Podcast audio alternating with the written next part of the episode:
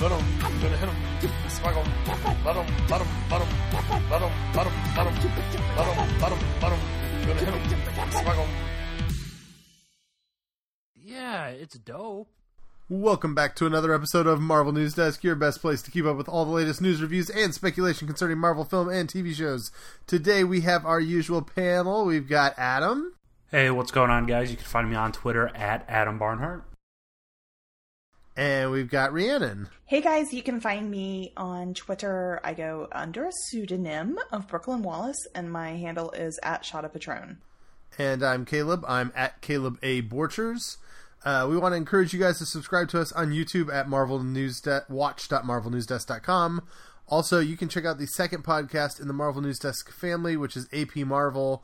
And this week, they're going to talk about something which I did not look up ahead of time, so it'll be a surprise, but it won't be a surprise by the time this podcast is released. I'm sure you can go find it and uh, and see. So, uh, yeah.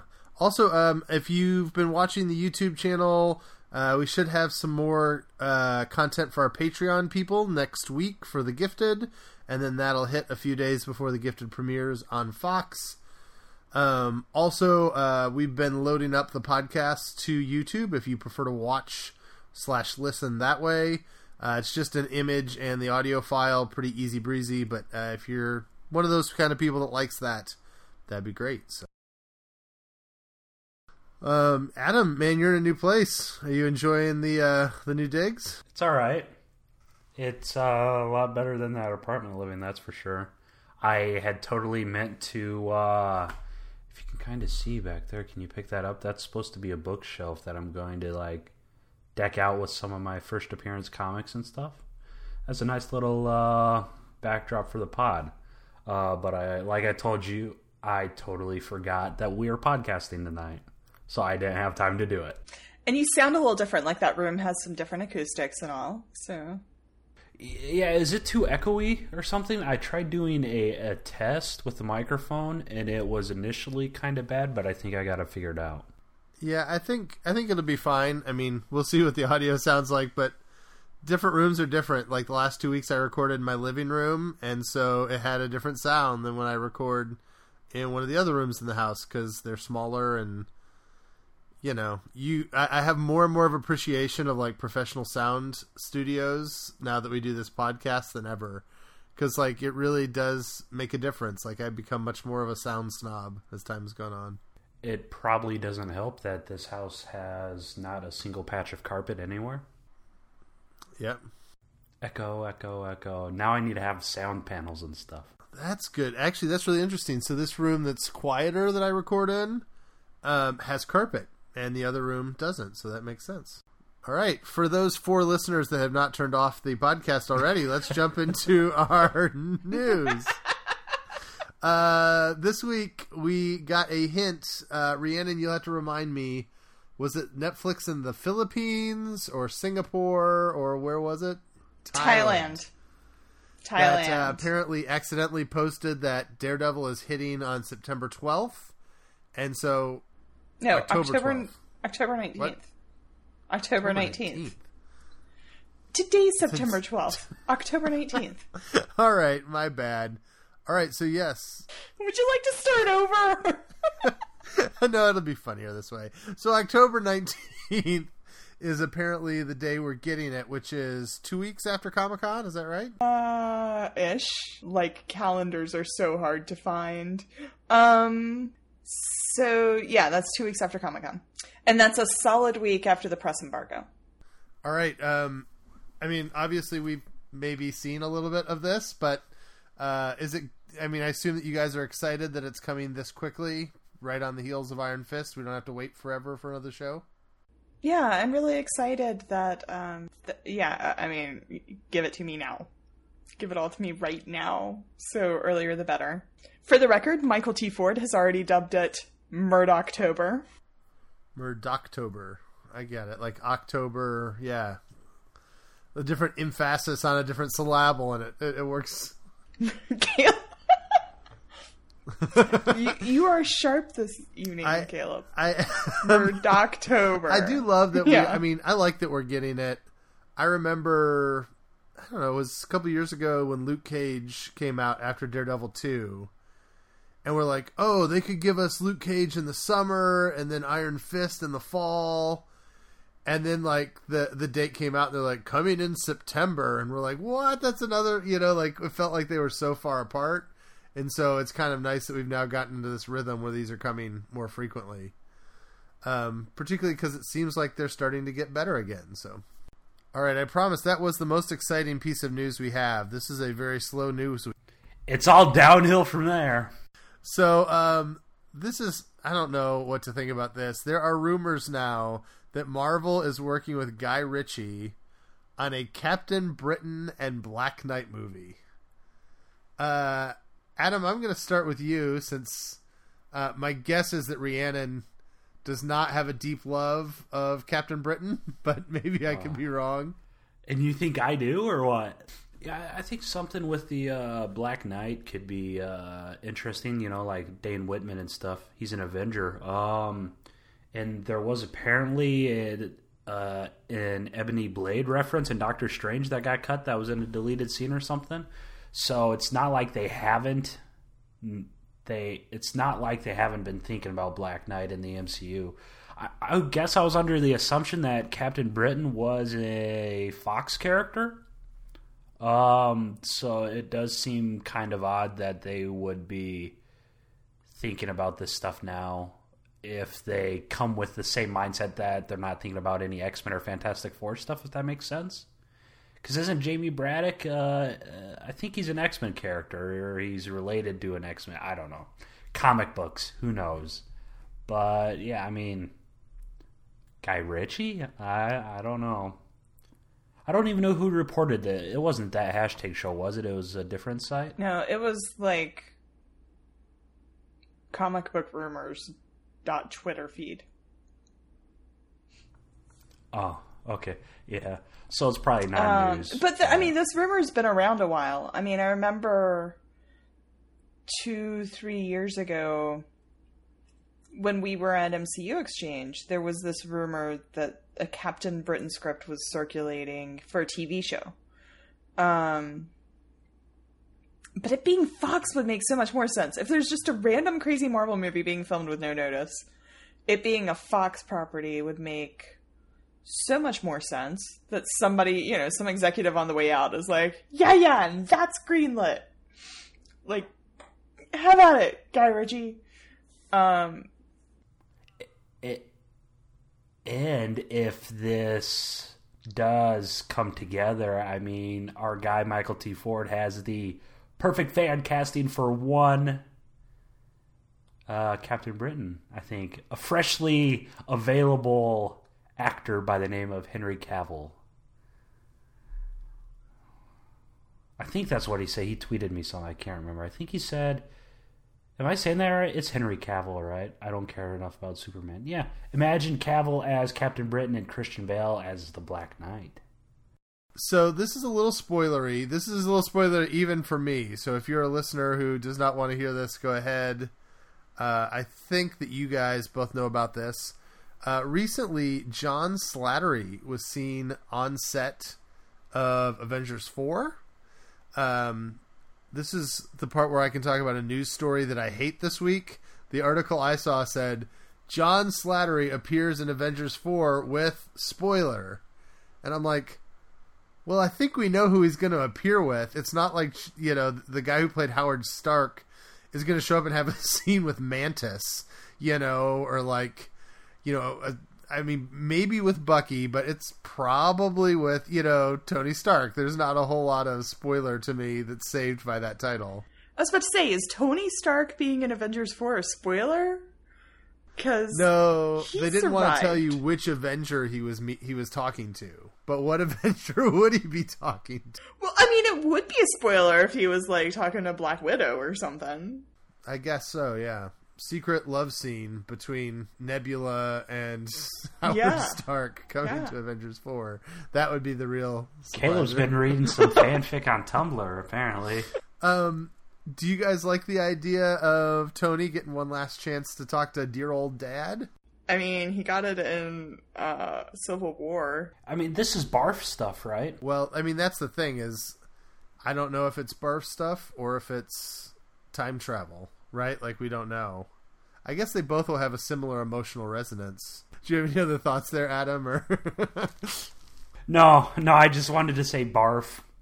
I mean, I think it'd be a lot more poignant if Tony actually traveled back in time to talk to his father, other than speaking with his father through barf. yeah, I guess that's interesting. Can barf like does barf have AI to try to like like when you're in barf? Can the characters say new things or say things that like would be anticip like? Do you see that Black Mirror episode where like they made robots that uh, could replace your dead loved one? and they would use all their social media posts and all their videos and stuff to like Yeah. make it so they would so the robot says what you, your significant other would probably say like i don't know if barf works that way or if it's just purely a memory you know Good questions. We need to invite a barf expert on the pod. if you no i'm not gonna i was about to say let us know if you're a barf expert but we get all kinds of weirdos coming out of the woodworks Yeah, if you know about barf, slide in our DMs at Marvel News Desk. At Adam Barnhart. i was about to say Hey, my DMs are open now. My DMs have been lit all week. Have they? Oh yeah, we'll talk about Adam's fight picking a little bit later. Um, another sign that I'm really desperately trying to find news.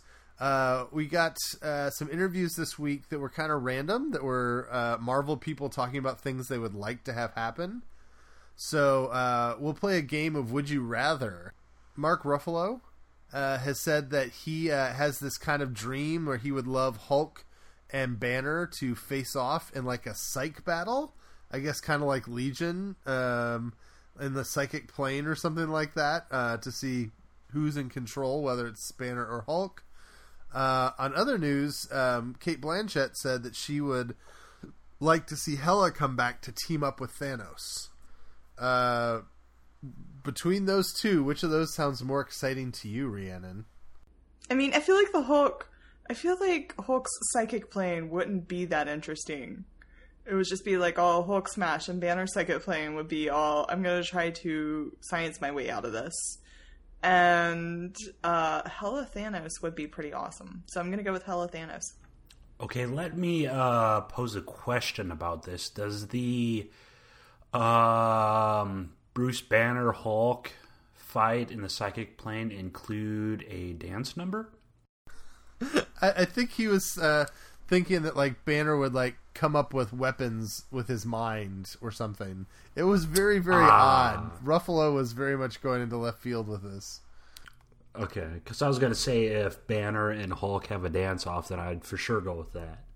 But if there's not a dance off involved for possession of the body, I would suppose it, it'd be uh, it'd be nice to see Hela and Thanos team up. Kind of that that comet comet comic accurate representation of Thanos and death.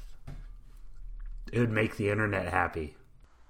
It does make me laugh how in the lead up to that movie, a lot of us were like, "Oh, oh, I totally see what Feige's doing. They're setting up Hela to be a substitute for death, and then she'll be the thing that."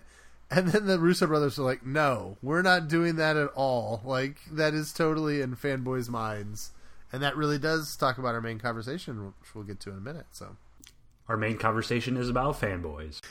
um, even more desperate for news, let's talk about Dark Phoenix reshoots. so, apparently, um, that girl from Game of Thrones that plays Jean Grey, who I can't remember her name, and um, the woman who's not Bryce Dallas Howard are uh, in a scene together. Who is what's her name? Jessica Uh, Chastain. Jessica Chastain. Yes. Uh, Chastain and Jean Grey were in a scene with mocap suits today. Uh, is Chastain going to be a Skrull? Is that what we heard? Sure. I can't remember. What was I mean? Wait, Dark Phoenix is shooting? I thought that was canceled. no, okay. No. Apparently, Bummer. they're shooting it a second time in the hope that it'll come out better. No, I thought time. I. Uh, I'm pretty sure I saw something where they said Skrulls would not be involved. So then maybe there were thoughts about Chastain being like Lilandra, Lilandra, Lilandra, Liland. I don't know. I'm not an expert. It looks like a Welsh word, the double Yeah. L's, you know. yeah. Yeah, I, I, I don't know because we thought it was Lilandra, and then we heard that they were doing Skrulls, and so that'd be interesting if they reverted back. It would seem like they've lost they've lost the race to the Skrull photo, right? Like now we have seen the Skrulls and those Captain Marvel photos, and so they're the second Skrulls now, even though their movie's going to come out beforehand. I don't know. I just hope they don't like butcher the Shi'ar Imperial Guard on this Dark Phoenix movie, especially when it's so close to being in the MCU. That's my only hope. Please don't make me pretend I have thoughts on this. it's fine. I'm always, I'm always torn, Rhiannon, because I never want to come off as a jerk. Like, well, Rhiannon's not going to know about this. no. But then there's some times where I'm pretty sure that you're not going to be into it. I was just like digging through our news. I was like, is there a link about this? Can I pretend and come up with thoughts? It is. I really do hope they pulled out the Skrulls because it's going to be crazy confusing to America if they see two movies with Skrulls come out within like what three weeks of each other. I think with those release dates now. So, um, I wonder if the reshoots are when Marvel made the purchase, they sent over a memo that was like, "We don't care, change them to the Badoon, you know, make them, uh, whatever, just don't make them Skrulls." So, It's hard to imagine. I'm still not sold on the MCU version of Skrulls, so I, it's hard for me to believe that the Fox version of Skrulls would be any better than Triton. Disney has started a push for Black Panther at the Oscars. They have a uh, they put up like a page about Oscar consideration. They I think are going to try to push Black Panther in every category of the Oscars, which makes sense. A lot of the technical stuff would be stuff they would do. The costume design I think would be worthy. Um, dude, Kendrick Lamar performing at the Oscars is something that I'm looking forward to. Um, in fact, there's kind of a couple songs. I think they could do the Weeknd song and the um. Oh, what was the other one? There's there's two. There's the one with the Weeknd, and there's um. The uh, other one that I can't think of. Anyway, um, if you guys had to bet right now, yes or no, uh, with the Oscar category for popular film not happening. I don't think we talked about that last week. That's got scrapped. Oh, Yeah, they Okay. Got so much that. criticism they gave up. So it's best picture or nothing. If you had to guess right now, will it be nominated for best picture? nominated, yes. Yeah, I'd agree with nominated. Because I'm trying to. Is there any? uh, Was Dark Knight nominated for best picture? I know Ledger won for yeah, Ledger won actor. is. It would seem like a pretty big deal for a comic book movie to get in there, but by getting rid of the popular movie category, I feel like they've almost shoehorned themselves where it will be very embarrassing to the Academy if this is not nominated. I would think. Ooh, it was nominated in a lot of uh, categories: sound editing, cinematography, visual effects, production design, film editing, sound mixing, and makeup. Not best picture though. Oh. I mean, if you're an Academy member, you kind of feel like you have to vote for it at this point, don't you? Or else.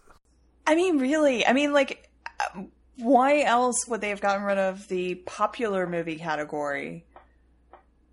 I mean, Black Panther was what everybody kept saying when they said they were going to do the the popular movie category. So you have to nominate it as best picture now. They were trying to create a whole category just for this movie. Now it now it like kind of has. But I'm not sure. I'm not sure. I don't know. I think that they just got so much backlash or just like backpedaling completely and saying, eh, we tried to give it an award, but I mean, it would. The most popular film was clearly like for genre films, right? I mean, Probably, it, yeah. it was for the big blockbusters and not the those. I mean, maybe they thought they were doing it for Infinity War. Maybe they thought Infinity War needed a category. But I think it has to get nominated or else everybody's racist. well, no, I mean, I think. Hashtag not my Oscars. You you you, brought it up, Rhiannon. I wasn't sure if I wanted to, but there is a to try to talk about this the best way I know how. This is arguably the most culturally significant movie to ever be made by predominantly African American filmmakers, right? When you look at the fact that it's directed, written, and starred by all, I mean, with all due respect to like a Moonlight that did win a Best Picture, that is not a movie that had the kind of cultural impact this i mean people have compared black panther to star wars as far as like what it will do generationally as far as film and so Don't giggle. That was me. that was rhiannon so i mean i'm just saying like if the oscars really do want to not appear racist which after a couple of years ago with the oscars so white controversy they're trying to do it's going to be really hard to say, oh, look, the most significant movie to come out of primarily African American creative people in a ever, and it's not worth the best picture. Like it would seem like there would be some pressure there for them to nominate it. I think it will get nominated. I think it won't win. I think it'll be one of those situations where it wins five million other Oscars, you know, maybe even Best Director, Best Cinematography. You know, they they I, they win all of the little BS side categories and then lose the one big one. I hope that's not the case, but I can totally see that happening. To some silly independent movie that features a sex scene between a dude and a mermaid, or vice versa. That is literally all I know about that movie. Yeah, I mean, that being said, people always talk about Oscars hate genre movies. That was a genre movie that won Best Picture, right? I mean, that is a sci. oh, It, it's weird, but it's like it is a sci-fi kind of movie, and so maybe things are changing over at the Academy. But I mean, Let's when's when's the last time a huge, huge, huge? I mean, Lord of the Rings, right? That's probably the lone, absolutely enormous blockbuster movie that won Best Picture, right? uh, Gladiator. Gladiator comes to mind immediately. I think we went through this last week. Avatar, Titanic. Avatar did not win Best Picture. Oh, Avatar did not. We got uh, we got corrected on that last time. Wow. Thank you, whoever corrected us. That's what we get for not. I think it was Michael T. Ford, and it was we weren't even done recording the podcast. He's like, "No, guys, that's not right." You're right, Adam. Lord of the Rings: Return of the King was the last, I think, major box office.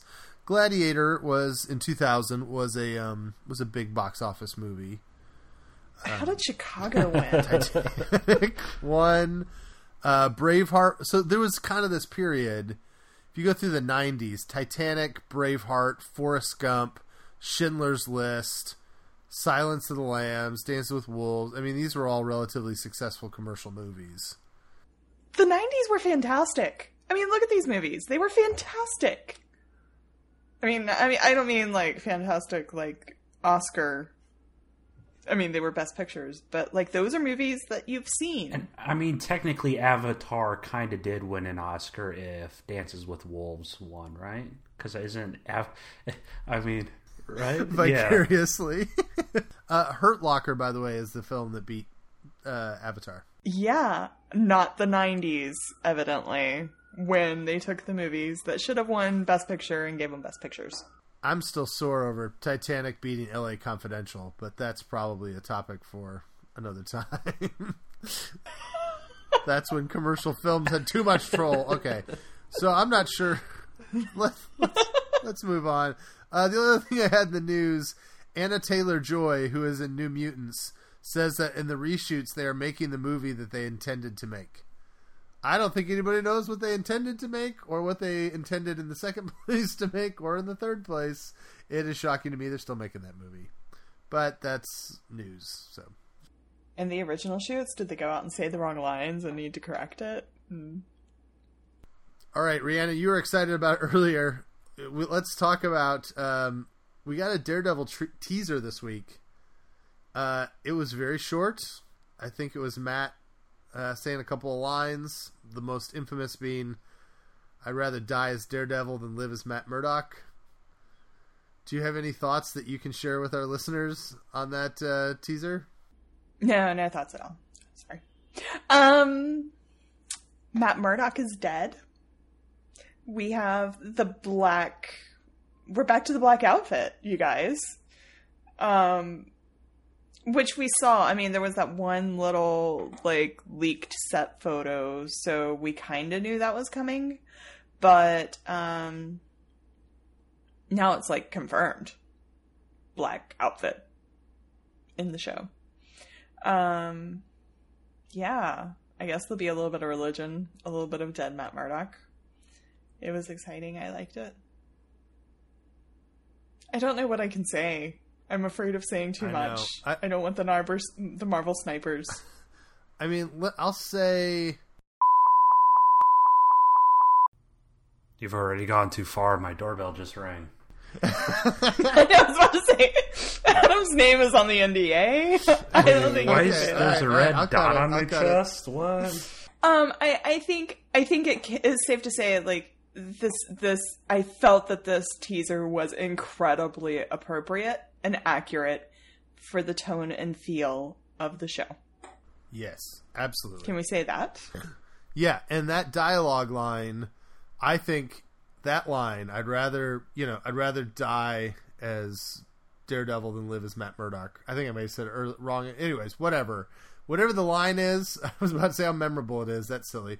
But I think it is great writing, and it totally sets up just a fascinating exploration path for them with Matt in the season. So, And along with it, they did some Bible verses uh, on Twitter.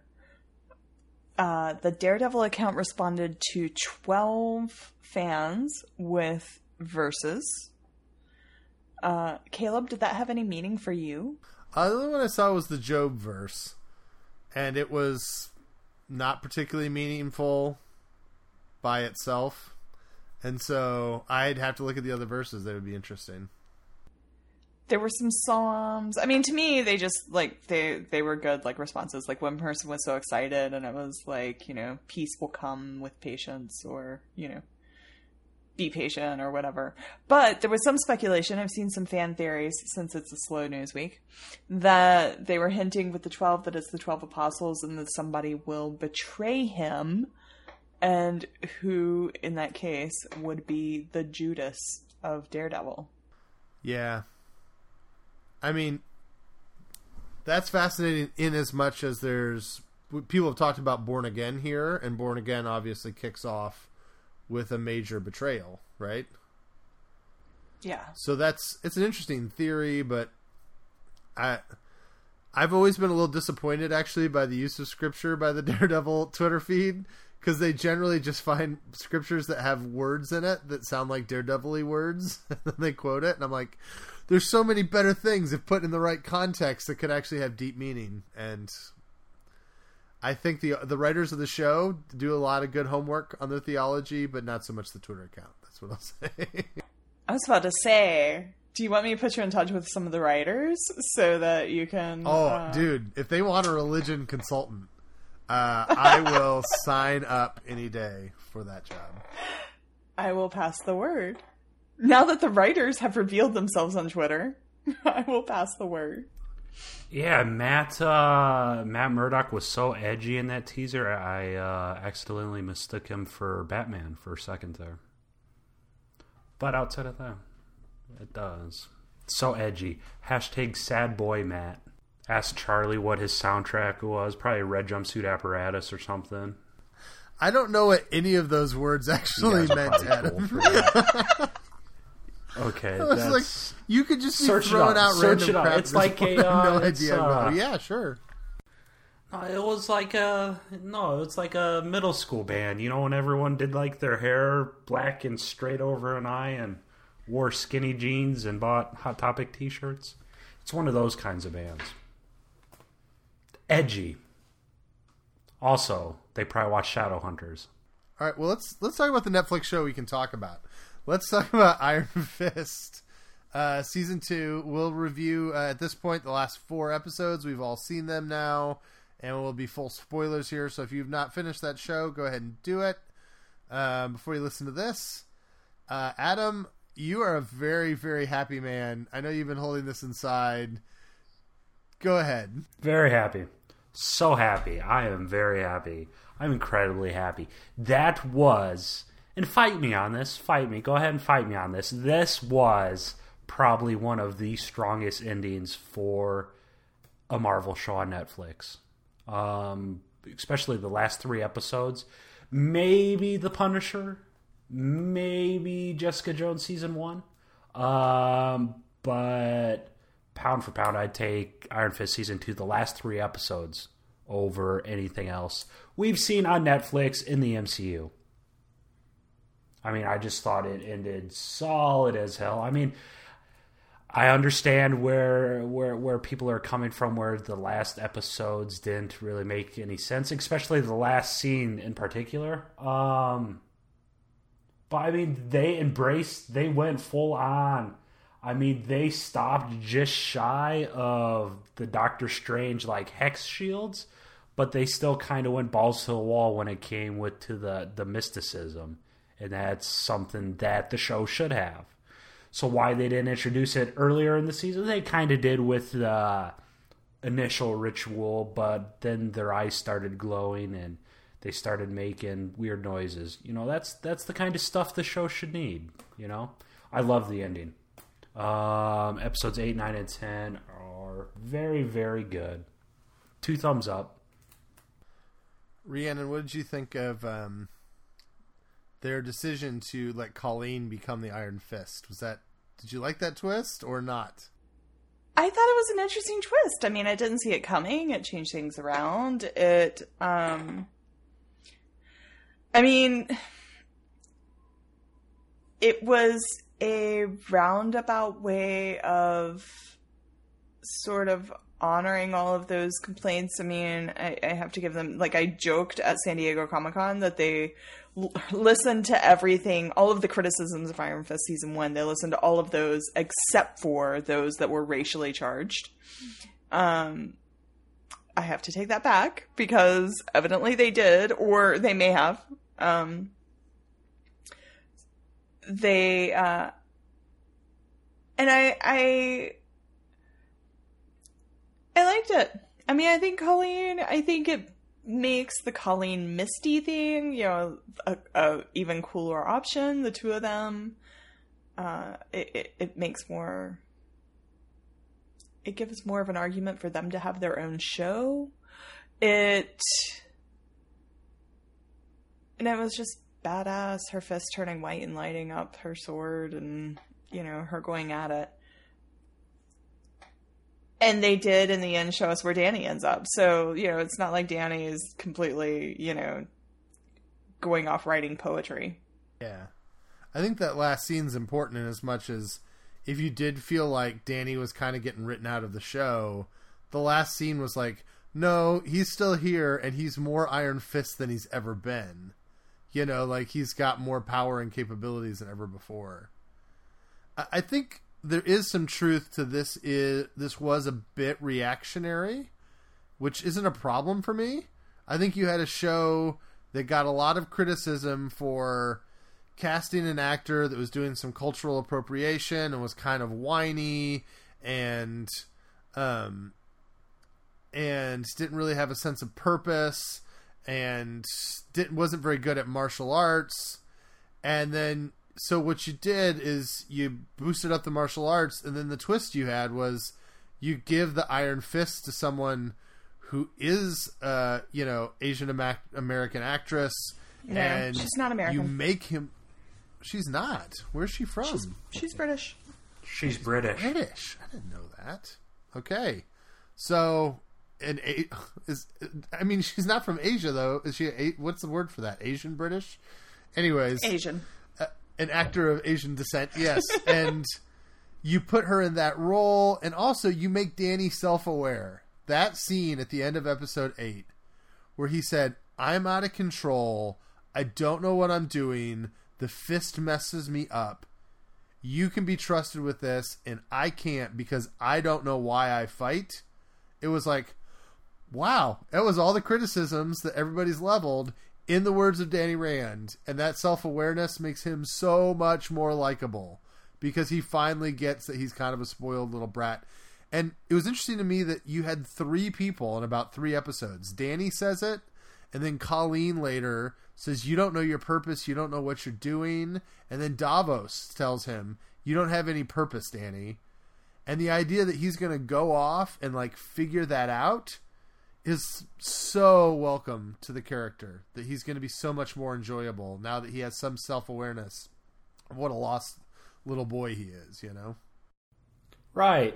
So this is the thing I don't get, and you kind of said said it earlier with the whole reactionary thing. I mean, what what's the point of criticism? I mean, this was a big kind of topic on Twitter. People were criticizing the show for taking last season's criticisms in mind. You know, I mean that I I don't know why that just irks me so much. You know, I mean, shouldn't should they not pay attention to the criticisms and fix those? I think if it had been Scott Buck returning for season two, yeah, take what you did, own it, take it to that next level, go wherever you were going. But that's not what this was. This was them turning it over to an entirely new creative team. And that creative team, I mean, and that was for a reason. So letting them go in a whole new direction made sense. It strikes me it all depends on what the criticism is and where it comes from. You know, like for example, I don't want Star Wars to knee jerk react to the people who get all fussy about Last Jedi because I think it's a relatively small vocal group of people and I think there's a lot of people that feel differently. Almost nobody liked Iron Fist season 1. Like Adam, you're an Iron Fist fan and you still like it was almost like you were begrudgingly defending it, you know? Like I just you look at the way it was reviewed. If you're if you're a show that gets a ten percent on Rotten Tomatoes or whatever the number was, then yeah, you take criticism on board.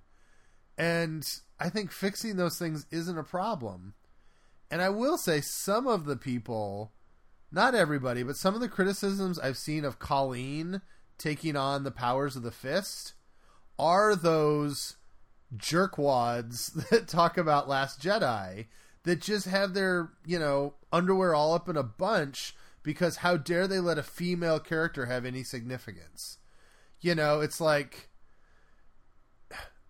I, I don't love the idea of just doing things just so that we have diversity, but I definitely hate the idea of not doing things to make sure we don't have diversity. You know, like giving the female minority character opportunities is something that is going to bring a certain kind of troll out, and I feel like I'm seeing that with Iron Fist, and it's really disappointing.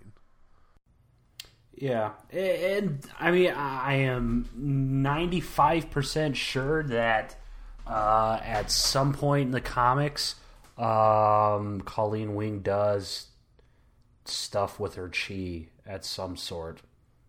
I'm not sure if she actually gets an Iron Fist of some stuff, but she does manipulate her chi in a sense to enhance her powers.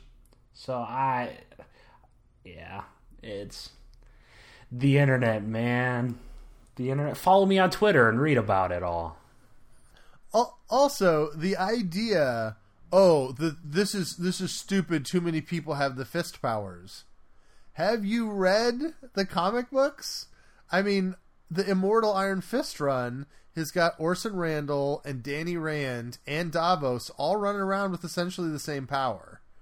Now, I, I, forget the Steel Serpent. I think they have slightly different. It's not like he stole it from Danny, but you know, like there's people with this power, and suggesting that it's it's not com. Uh, we'll get to the comic accurate part in a minute.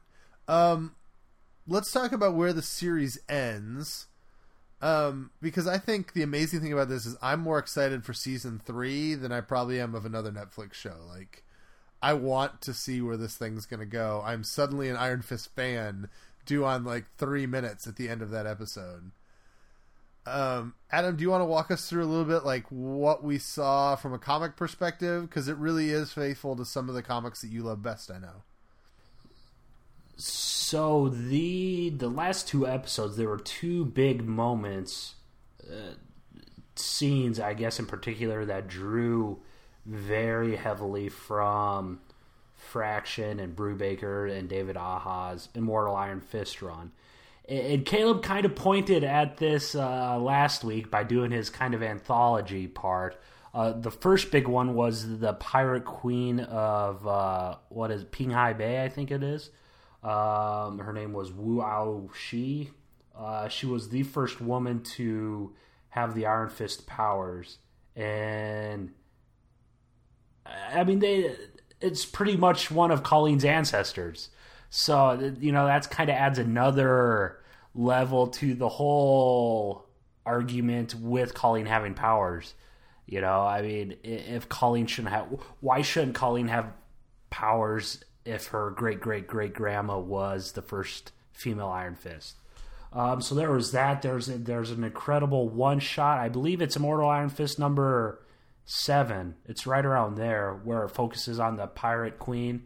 Um, and it's awesome. She can focus her chi through arrows, and it's really gnarly. Read it.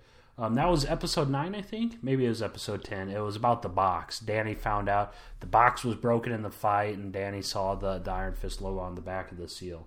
Um, and then the second one that actually made me stand out of my chair and say "Holy!" was when they name dropped Orson Randall in the uh, Japanese bar or Asian bar, um, wherever they were. Um, and he he's very instrumental throughout the whole Immortal Iron Fist run. He was the Iron Fist. Just he, he's Danny Rand's predecessor. Um, pretty much the same exact story as Danny. Uh, he got tired of being the protector of Kunlun, so he left. Um, and Orson Randall focused his chi through two guns, which we saw Danny use at the end. So that brings up several questions. Um, apparently, the body Davos got, the Iron Fist corpse Davos got, was stolen from Orson Randall's warehouse or what have you. Um, and Ward and Danny were trying to research information about this Orson Randall, but Danny already had the Chi gun powers, which kind of hints that they had already met Orson Randall, I guess, if they're following comics, of course. Um, but yeah, I mean, as an Iron Fist fan, I have my criticisms are completely pointless. You know, I, I'm ecstatic. I will. This is a hill I'll die on. Immortal Iron Fist is the best comic run of all time. So I mean to to see them. Okay, not the but one of the best. It's my Okay, favorite. that I can totally Um, believe. I'm sitting here going through my head like Watchmen, The Dark Knight Returns. You know, uh, Watch Watchmen's kind of uh, I don't know. It, I mean, it's it's a really really solid run for some of us that were able to stay awake through it. I flipped through it this week and tried to decide if I had I more interest, and I don't. I tried. So I mean, it's taking two of that that uh, runs bigger moments. You know that that was huge, which made me more confused when I saw that there was an uproar over Iron Fist fans not liking the show. Rhiannon, do you have thoughts on those last couple minutes? What was that like as someone who's not as into the comic lore? Well, I have watched Wynonna Earp, which I imagine you guys haven't. But Wynonna Earp, she is, er, she, for reasons that are irrelevant to this podcast, she has a special gun and it turns yellow when she's about to fire it. And it looks a lot like Danny Rand. So I've been joking a lot about the Wynonna Earp crossovers. Um, and theorizing that all the blood on Matt Murdock in the or on Daredevil in the teaser is because he's a vampire now. And he has blood all over. Anyways, um, I liked it. It was exciting. It was surprising. I loved the Ward Danny. I mean, the idea of Ward and Danny going out and having this, you know, boys trip where they figure out all this stuff and that Ward is fully immersed in it and somehow he's won him over and he is no longer just some dude bro executive suit. Um I liked where it ended. I was interested. I mean, I had to have it explained to me. It made no sense to me. I knew it was something that made Adam just like pee his pants, but I didn't know Yeah, why. for sure. I mean, I almost had a heart attack. Not sure that's P.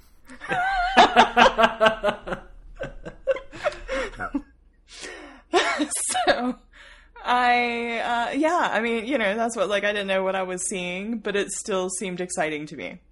So, um, and, and it did, like, it did ease those, like, what now? Now that Colleen has the Iron Fist, like, is Danny seriously just gonna go to Tibet and write poetry? I was glad they gave us somewhere for him to go that had action and adventure. Let's let's talk about that quick. How perfect was is the Ward and Danny adventure? I, I mean, you think about it, and Ward is at the most perfect time to get up and leave his life behind to go on in this adventure, right? I, I, that's the part that gets me so excited because I think if they do it right, this was kind of a flash forward, and at least part of season three will be building up to how they got there in that bar in Japan, and their relationship, the buddy cop show. Uh, really, what I would like is a buddy cop show in in duplicate, right? That we get a Daughters of the Dragon show for half the time, and we get Danny and Ward for the other half of the time. And those two pairings are awesome. Also, I'm sure that this would get us hate if it's listened to, but Ward Misty is my relation. That's, that's what I ship, man. Ward and Misty would be so good because he's actually someone who's smart enough and capable enough to deserve Misty, unlike Danny. But anyways, Well, no, but I'm telling you, I, like I when I rewatched like the Ward and Misty meeting, I was like, oh my god, the electricity. But then when you watch all of the Ward scenes, like everybody he's introduced to, that guy, Tom Tom Pelphrey, the chemistry that he has with every single person that he shares a scene with, and it doesn't make sense to me. I don't want to like him. It, I I don't want to. There's something weird about the way he talks. He looks weird. I generally don't like Joy. I like scenes with Joy if Pelphrey's in the scene. You know, like their sibling dynamic works for me too. Yeah. So, Rhiannon, are you on this Ward um, bandwagon of ours? Yeah, no, I like. I mean, I've always liked Ward. I haven't been anti Ward. I just. I mean, like, that's the thing is, like, I'm. I, I don't want to like Ward. Because I know real life people like Ward. And they're. and they get. kind of the idea. they get- I mean, but that's the thing. I mean, he is a jerk. He is somebody that'll do anything to get ahead. He is a person that's buying his way into places. I do not want to like him. And then he's so darn likable. And this is what's wrong with America. Like. I love the idea that they're a perfect pair because Danny has the the strength and the power to like muscle his way out of something if he has to, and Ward doesn't. But there are going to be moments if you write it correctly where Danny would get himself in so much trouble. And Ward is going to walk in, and whether it be throwing some cash around or it's just going to be smooth talking, like Ward is the brain that Danny's brawn needs. And so the idea that they would work together and they really have built their chemistry. I mean, if you remember that first episode, they talked about the ways that like Ward would like torture Danny as a little kid. And to believe that they have earned over 23 episodes that these two look like real friends. And I think they've done it partially by showing how the Davos Brotherhood went downhill and I mean this is the uh, I could talk about this all day. The the way that they have made Ward someone you love and Davos someone you hate shows how well written the second season was. Because back when they were first introduced it was quite the opposite. Remember how dashing and you know, um, just charismatic Davos seemed early on, and it seemed fun to see Davos and Danny back to back at you know Hand University. And anyway, I just feel like they've written it very well and transitioned it, and a movie or a movie, a season of Danny and Ward backpacking across Asia, going on like Indiana Jones type adventures to find other lost cities and to learn about chi powers and figure out how to do the gunslinger thing. Like that has me so sold. That is a show that I want desperately, and I just think they've done so well to get it there. Do you think we could get that show? I mean, is that even like something? I mean, do you think Netflix really would break up and have the Danny Ward show and give Daughters of the Dragon, Daughters of the Dragon, when they wouldn't aim towards. I just can't imagine them doing that when they haven't done Heroes for Hire. Because, I mean, I don't know. Am I. The, I feel like they completely are like, no, we are not doing Heroes for Hire. Like, Luke is over here, somewhat gangsta. Misty's worried about him. You know, Kingpin of Harlem and Danny is often wherever he is with his glow guns. Yeah, I I think it's possible that season three of Luke Cage is the Daughters of the Dragon show. The whole season will be Ooh. Misty and Colleen trying to take down. Okay, Luke. I, I'm I'm here for that. I think my biggest concern is the show that I want to see with Danny and Ward and the, you know, fist pistols and all that kind of stuff and them exploring all the like mysticism and everything. I, I'm concerned that Netflix will not give them enough budget for it. Like that's that's the real concern to me. The reason we haven't got Shou-Lao is because there's not enough money for it and I, I do worry that the show I want to see take place in Iron Fist season three, just they're not going to financially make possible. Do you have any of those concerns, Adam? I I'm not sure. Um, I mean, budget wise, Netflix has been you know shelling out major money um, to properties. So I don't know if if they think there's there's going to be you know a return on the investment. I don't see why they wouldn't give uh, Iron Fist the budget it needs to be. I mean, look at Lost in Space, which is a huge you know space opera. You know, um, I don't know. You know, it comes down to, to where they go. You know, if God, God help us if season three goes back to Chinatown gang wars. You know, I mean, I, I think they're heading in the right direction, and if um, it's on Twitter, stop trying to cause a revolt. You know, maybe they'll throw more money at season three. Um, yeah, I don't. I don't know. I guess I'm not worried. Um, I'm not sure what. I guess I don't know what the arrangement between Netflix and Marvel is. You know, Netflix does spend money on series, so I'm not sure if you know Marvel would be setting a cap and saying don't spend. I you know I don't know whose money's in play. I guess at this point I'm not worried. I mean, of course we have to get a season three first, and I would guess that's almost a for sure at this point. It does seem to me, and this is just my guesswork, because you know this contract was put in place in what 2014 or something, the original Netflix Marvel contract. Um, I sometimes fear that, or even 2013, eh, I, I fear sometimes that there's been an inflation of what Netflix will pay for new shows, but that they look at it and they because there's precedent of oh we made this show for x amount of dollars this time well then the next season should only be x plus 10% or whatever. You know what i'm saying? Like that they've almost like grandfathered them in at a lower budget number on these netflix shows because that's started so long ago. But maybe that's not right. It's just a fear that i have with those shows. Are you guys upset that the uh, transference of the dragon powers was through a magical bowl? I think that's actually part of it in the comic. I think in like one of the very earliest issues, Davos kind of performs a ceremony that's the same way.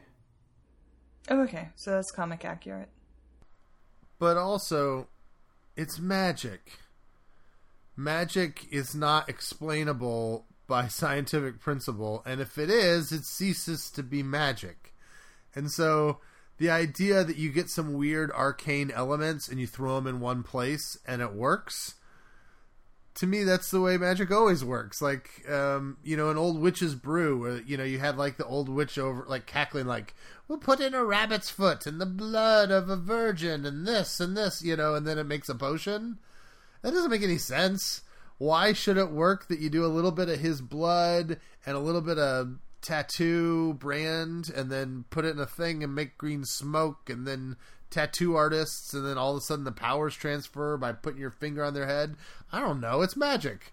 Magic is supposed to be weird and mystical, so I'm cool with that. I don't know, but punching a dragon in the heart seemed pretty straightforward. Like just a very straightforward. You do this, you get the brand of the dragon where you touch him, boom, boom. Now you're the Iron Fist. Like some witches decide to brew up a whatever in a special magical pot. I, I, I don't know. This is why we disagreed on the uh, the resurrection. Look, coffins there's lines. There's lines. two last week.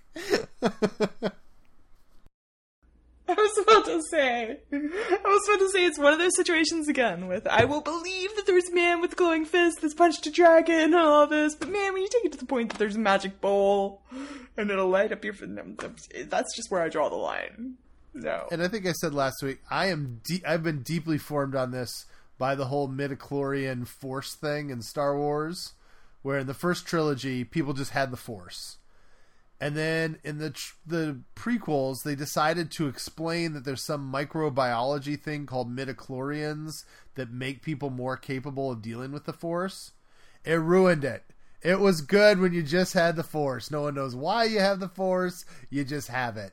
And then they had to go and do something dumb to explain it. And so since then, I have swore that I will always accept things on face value rather than run the risk of getting midichlorians again. So, but you did say something about comic accurate. Let's talk about that real quick. Uh, that's kind of our main discussion for today. Um, you know, there was been discussed this. I mean, where we kind of kicked off. You know, Adam has been getting in Twitter fights this week, and during my investigation of that deep rabbit hole, uh, I did see a tweet that said the show was stupid. It ended this way, the way it should have ended, and there was like a couple of panels of a comic book from the 1970s.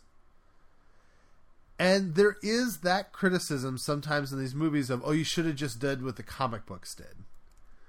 Um, as you guys watch these Marvel properties, how important is it to you that you see something that is faithful to the comics, and what does that mean to you? I think when it comes to being faithful to the comics, it's about the characterization. You know, is is that character? I think the comic gives great inspiration. There's all kinds of stuff in them, but if they, you know, any book adaptation, any adaptation of an intellectual property is going to get changed. It's going to get um, moved around a little, and it can still be interesting. I mean, I I love The Stand. I've read the book. I've watched the miniseries. In the miniseries, you know exactly what's going to happen, and it is still interesting to watch that, even though you know what's going to happen. But I think what's more important is that each character acts the way you expect them to act.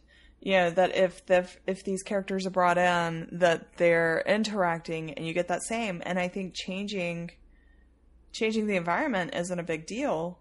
Changing the characters' innermost personality is, which I don't feel like Marvel has changed well, and I mean, like Marvel's lucky with their stuff because, like, in the comic books, their personalities change. You know, like you read a Silver Era Daredevil, and you read a Waid era Daredevil, and then you read Charles Soule right now. These are not the same character. So in the comics themselves, there's no consistency in all of that, which I think is why they've been so successful. All of the comic characters in television, but uh, yeah, I, I don't feel like they need to have the exact story. Twitter, man. You you look at at the these dudes and dudettes tweeting it, and you have the them pissed off that they took away Danny Rand's powers. It, it, what, at what point do you get so upset that you need to start a movement about over this damn fictitious TV show that took up a max of 10 hours of your life? You know, not even half a day. You get that upset over this kind of stuff? I, for the most part, I mean, I think uh, Davos steals the first steals Danny's powers in Marvel Premiere number 19. I believe that was Colleen Wing's first appearance. Um, Danny Rand's first appearance, in, in contrast, was Marvel Premiere number 15. So there had only been three issues, 15, 16, four issues before Davos took Danny's power in the comics, and they're upset that they took it away in in the TV show. That's what I, I guess I I don't understand where they're coming from. Um, that they're upset that they're not treating Danny Rand right. Um, it, it just bewilders me. I mean, he's taken his he's gotten his powers taken away before. Uh, Colleen Wing uses her chi in, not mysterious ways, in various ways in the comics. Um, the Pirate Queen, that's in the comics. Orson Randall's chi bullets is in the comics. Um,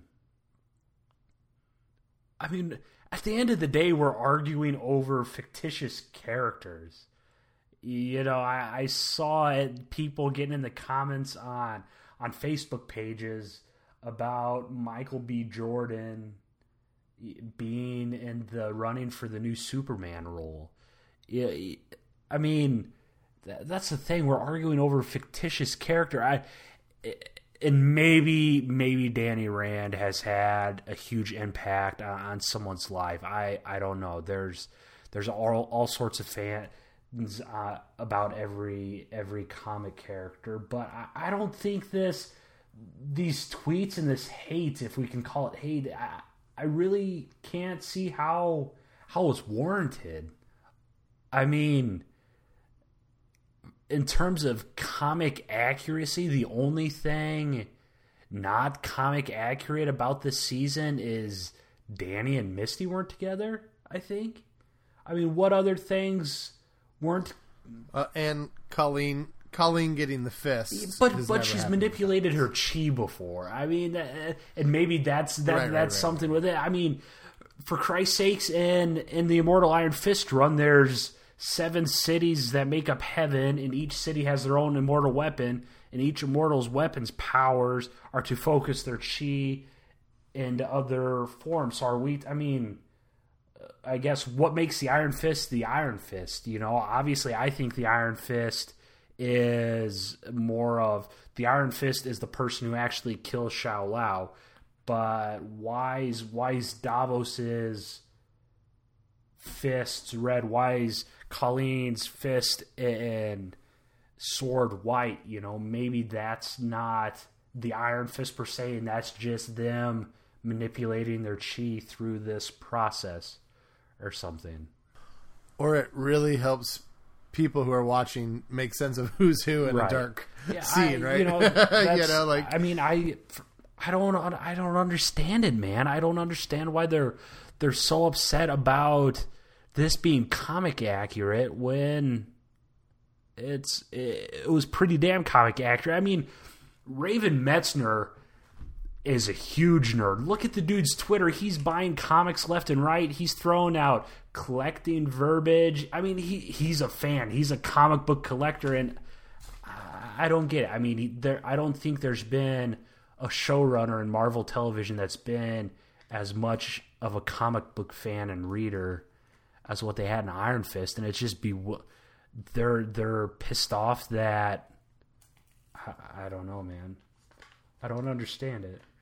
Yeah, I mean, I have two immediate thoughts about like the idea of like canon and keeping accuracy.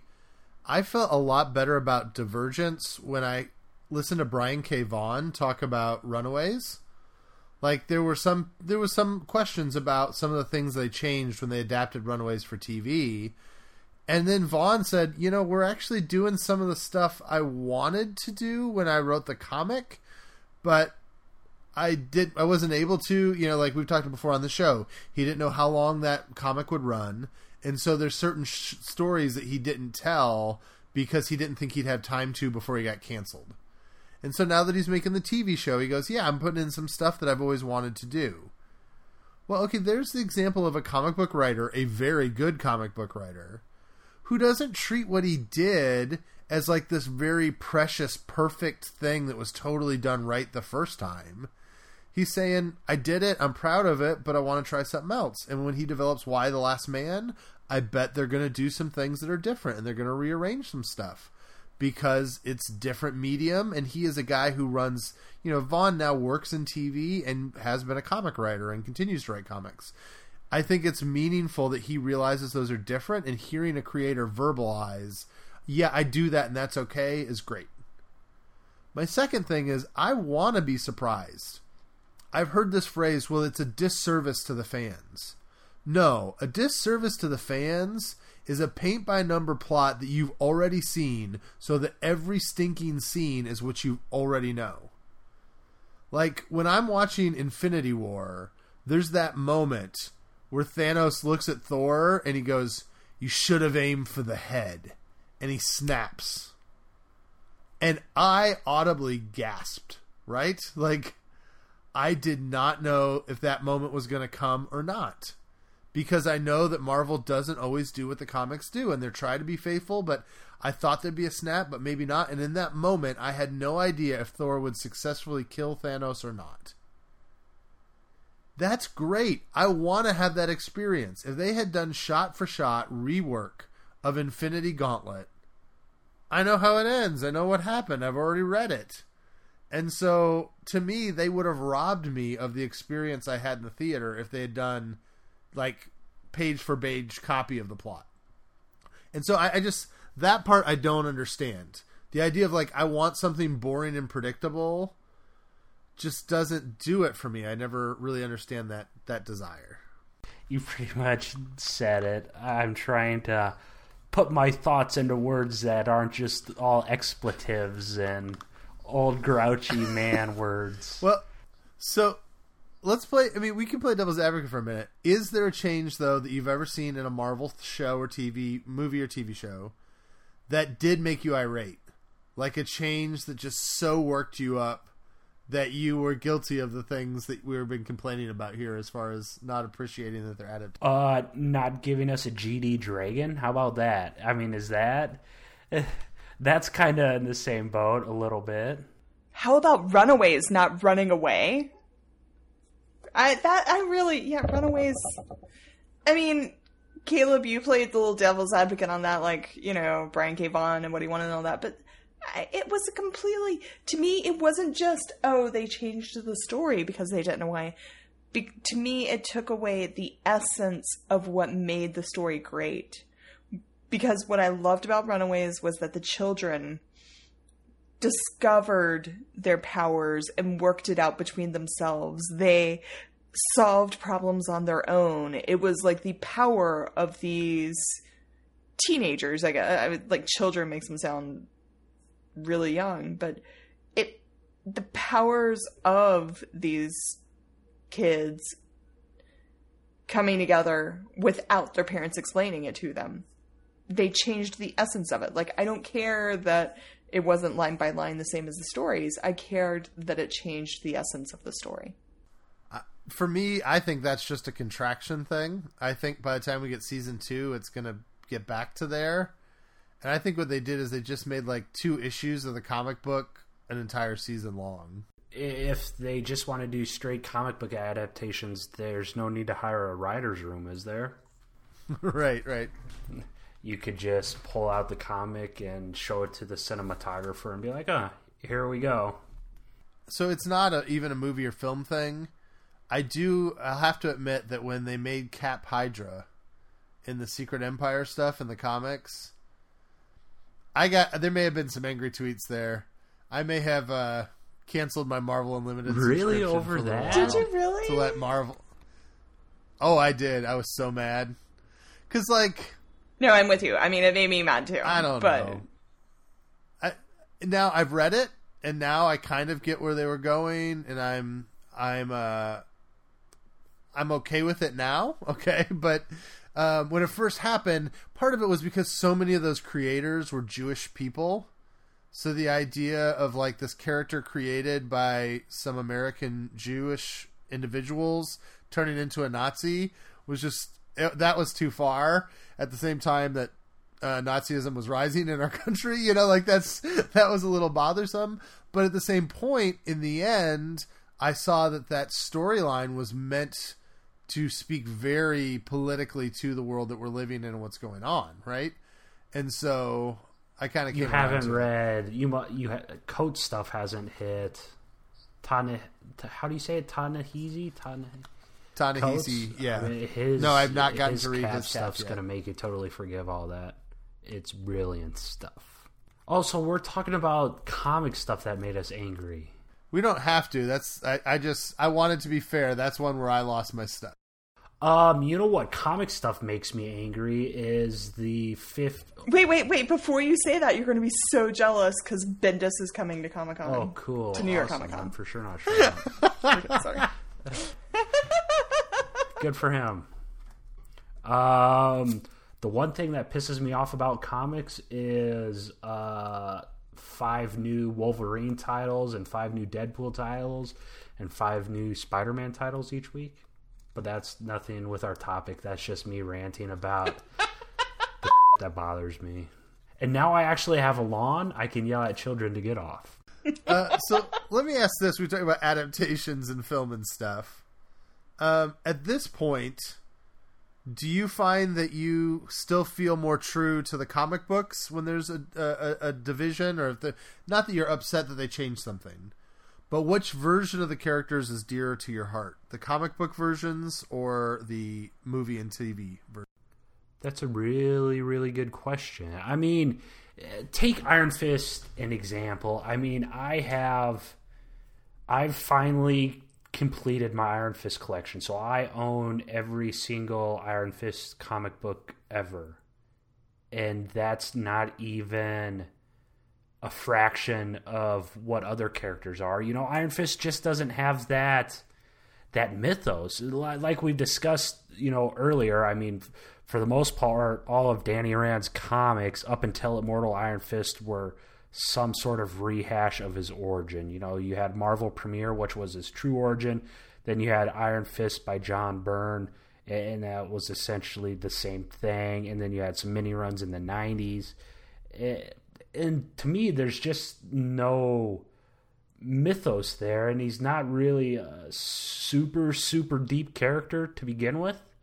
Uh, you know, there's some instances. Say they eventually do bring Mark Spector into the movie or TV, and if they don't, like even touch on his mental illness, and they just make him like a Punisher, you know, then that's that's something where I'm like, okay, you know, you should probably go comic accurate with that. You know, it depends on the character. I mean, you have some characters where um, they were introduced in the comics after they were introduced on on the screen, like uh, I mean uh, Coulson, and I believe Fitz and Simmons are both comic characters now. Um, yeah, I, I would guess it depends on the character. You know, obviously, I am going to kind of be more attached to a Clark Gregg Coulson than uh, Brian Michael Bendis written Coulson. You know. Rhiannon, what about you? Like, which what Daredevil is dearer to your heart, Charlie Cox or the comics? I don't. I mean, to me, they're all the same character. Like Charlie Cox has embodied the character as much.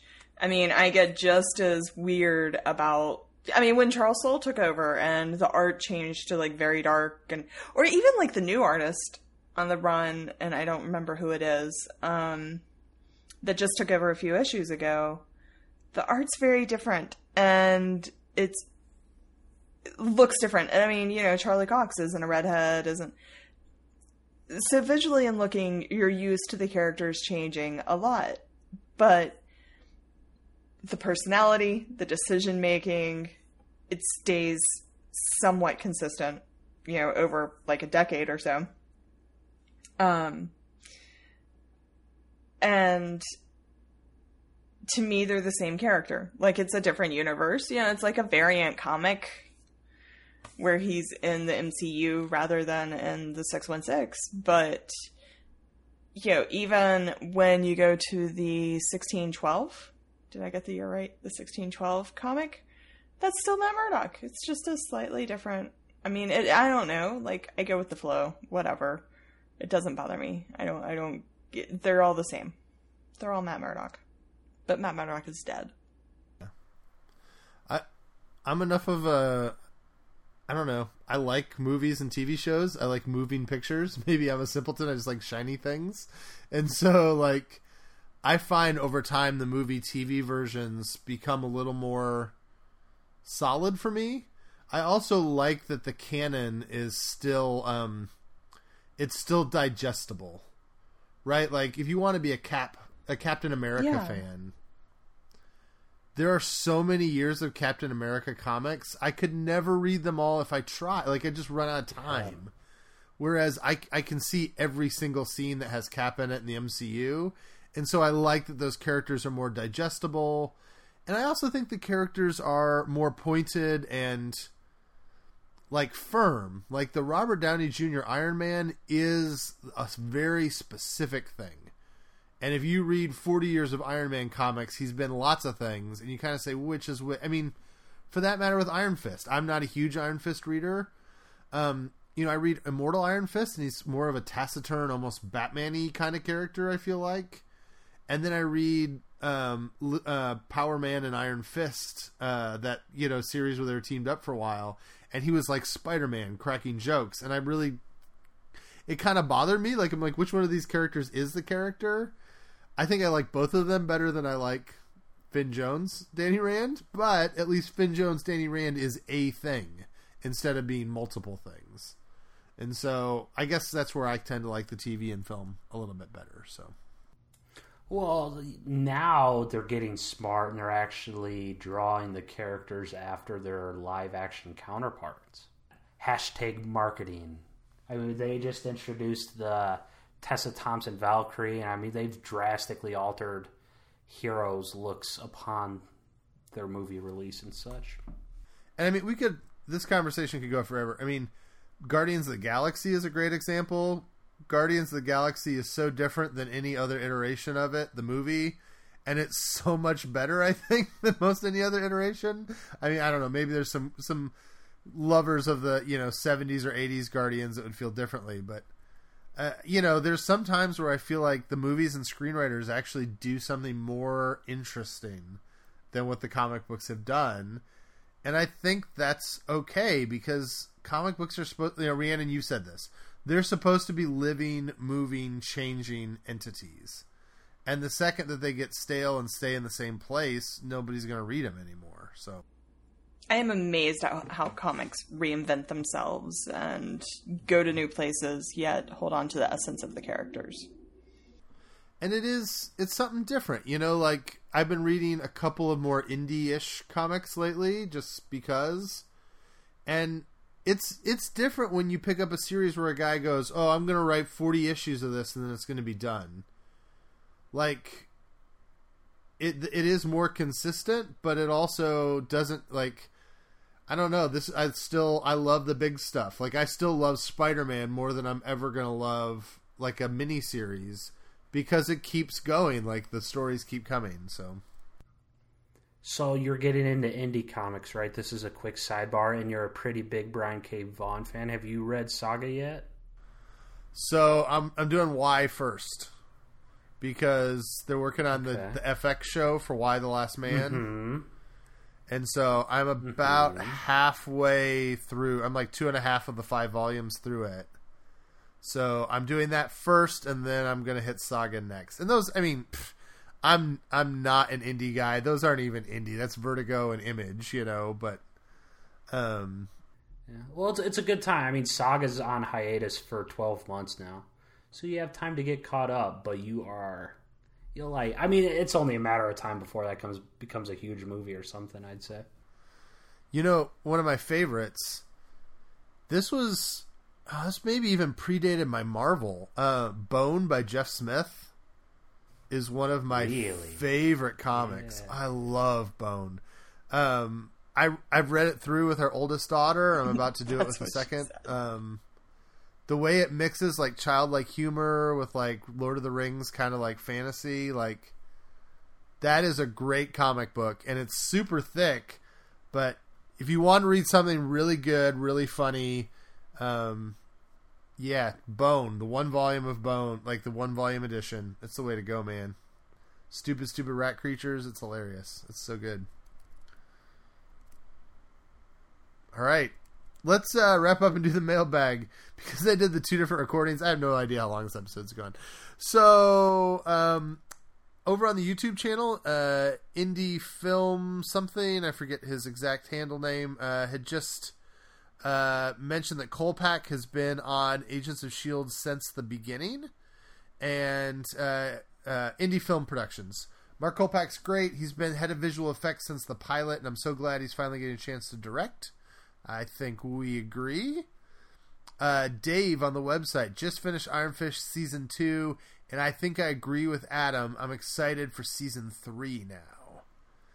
Um, along those lines, Adam, we didn't talk about the major comic illusion. I don't know if it should be an Easter egg. The comic illusion that you caught that I feel like nobody's talking about on Iron Fist. Yeah, I don't know how anyone. It's the GD Baxter building. How are we not talking about this? That should have made headline news, and I haven't seen any site run for it. Uh, So technically, I think the Baxter building is technically located at 42 something else. Um, but I mean, there's enough there that makes you say, hmm. So this is what episode Right? six, right? They go into they go into an abandoned building to fight Davos, and the outside of the building has like a picture of the construction project, and the building's called Forty Two Baxter, right? Yes, that's kind of where his uh, um, Davos's headquarters are, right? That Yeah. shady brick Yeah, the- building. Oh, is it where the headquarters at the end is, where he's got his little like hand university part two, or did he move to a different building? Yes. No, yeah, I think that's all the same building. Okay, It's where the bowl was hidden, where Joy had her little free fall. free fall. Spoilers for those that skipped the Now spoiler. I'm free. Sorry. I thought that might be funny, but you guys are just looking disgusted. So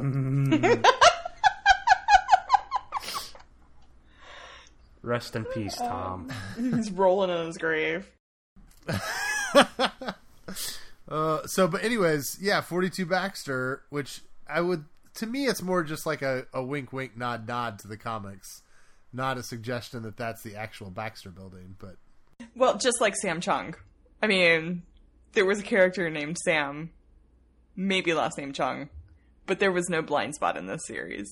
So, lots of little winks and nudges. But at least with Sam, they kind of left that in a spot where something definitely could happen. I mean, he helped them out quite a bit, and he seemed like the one good guy in that group, you know? He stayed alive, and he's Asian. So, sure. Yeah, he didn't. Look, But we, I mean, we don't know his backstory or anything. yeah, he didn't look super. He didn't look very much like he's gonna be jumping off buildings. He seemed a little old. I think is the concern. And plus, I think he, he was only credited as Sam. At least the one episode I rewatched. That's good. Not my blind spot. Not my blind. I mean, the thing it, it reminds me a lot of we had heard that Black Panther was going to have a Tilda Johnson. That woman, the the girlfriend that Killmonger kills, is supposed to be Tilda Johnson. And I think that that was just trying to do a loving nod and wink to the comics. But it would be a total waste of that character, particularly since we got a much better and interest, more interesting situation with Tilda in Luke Cage season two. And so I would just continue to encourage Marvel: don't waste character names. You know, like it, make it Just Sam the so that you Easter can eggs. use Blind Spot later. I still think that Madam Mask and Agent Carter season two was a total waste of that character name. Like there was nothing with about that character that you would have to like make her named that. That was silly. And according to people on Twitter this week, Danny Rand is a complete waste of that character's name as well. Love waffle on the. But I love that. I love that last week we're all like, we, "You can bash the property, but don't bash the fans," you know, and all that. And this week has been the whole theme has been Adam bashing the people that no, tweeted. but they're not. They're not fans of the property, right? I mean, that's okay. I mean, it's not like we're making. I mean, I make fun of Shadowhunters fans, but that's just kind of a running joke. But these people are actively trying to dismantle something. True. Okay. Uh, Yeah, I mean, I don't know. I'll, I'll say this: I don't want to get into fights like you do on Twitter, but um, I think M. Raven Metzner is that his name? yeah. Uh, I think he deserves a ton of credit for what he did. Oh, for sure. I mean, this could get me hate mail. This reminds me of the first term of an Obama presidency, right? Obama gets elected. Okay. We're in two wars. We're in the middle of the Great Recession. Like the the plane is is heading quickly towards the ground. And his job that first 4 years was just to pull up and try to keep the thing from crashing. Mm-hmm. That's the situation M Ratzner M Ratzner M Raven Metzner walked into. Like he walked into a show that Scott Buck had driven into the ground. And I think this whole season was him just stabilizing the thing. I'd love to see what he could do when he didn't start with a, you know, burning wreckage. Like if he could start with something decent, like he's prepared for himself. And so I just think I want to defend him because I think he's done an incredible job. So definitely. um, Love Waffle on the website. Uh, his big takeaway from the Captain Marvel preview is similar to mine. He thinks Jude Law is going to be the bad guy in the movie, um, and that he's gonna, you know, use the Skrull invasion to be pretense for attacking Earth, and maybe that's where him and Carol uh, split. Uh, split. Um, he um, was also saying. Uh, also, there's a quote from Nicole Perlman in 2016 where she said they were going to change up Carol's origin because they thought it was too similar to Green Lantern. But in doing so, don't they just make her Star Lord, just half Kree instead of half Celestial? Um, and I thought, yeah, that's very interesting. But I had forgotten those comments about Green Lantern that they were trying to avoid any similarities to that property. So. Well, we want to thank you guys for listening to the show. We really appreciate all the support we get for Marvel News Desk, the website, the YouTube, all that stuff. Um, thanks for listening. You can interact with us several ways. You can send us messages on Twitter at Marvel News Desk. Communicate with us via our MarvelNewsDesk.com posts each week.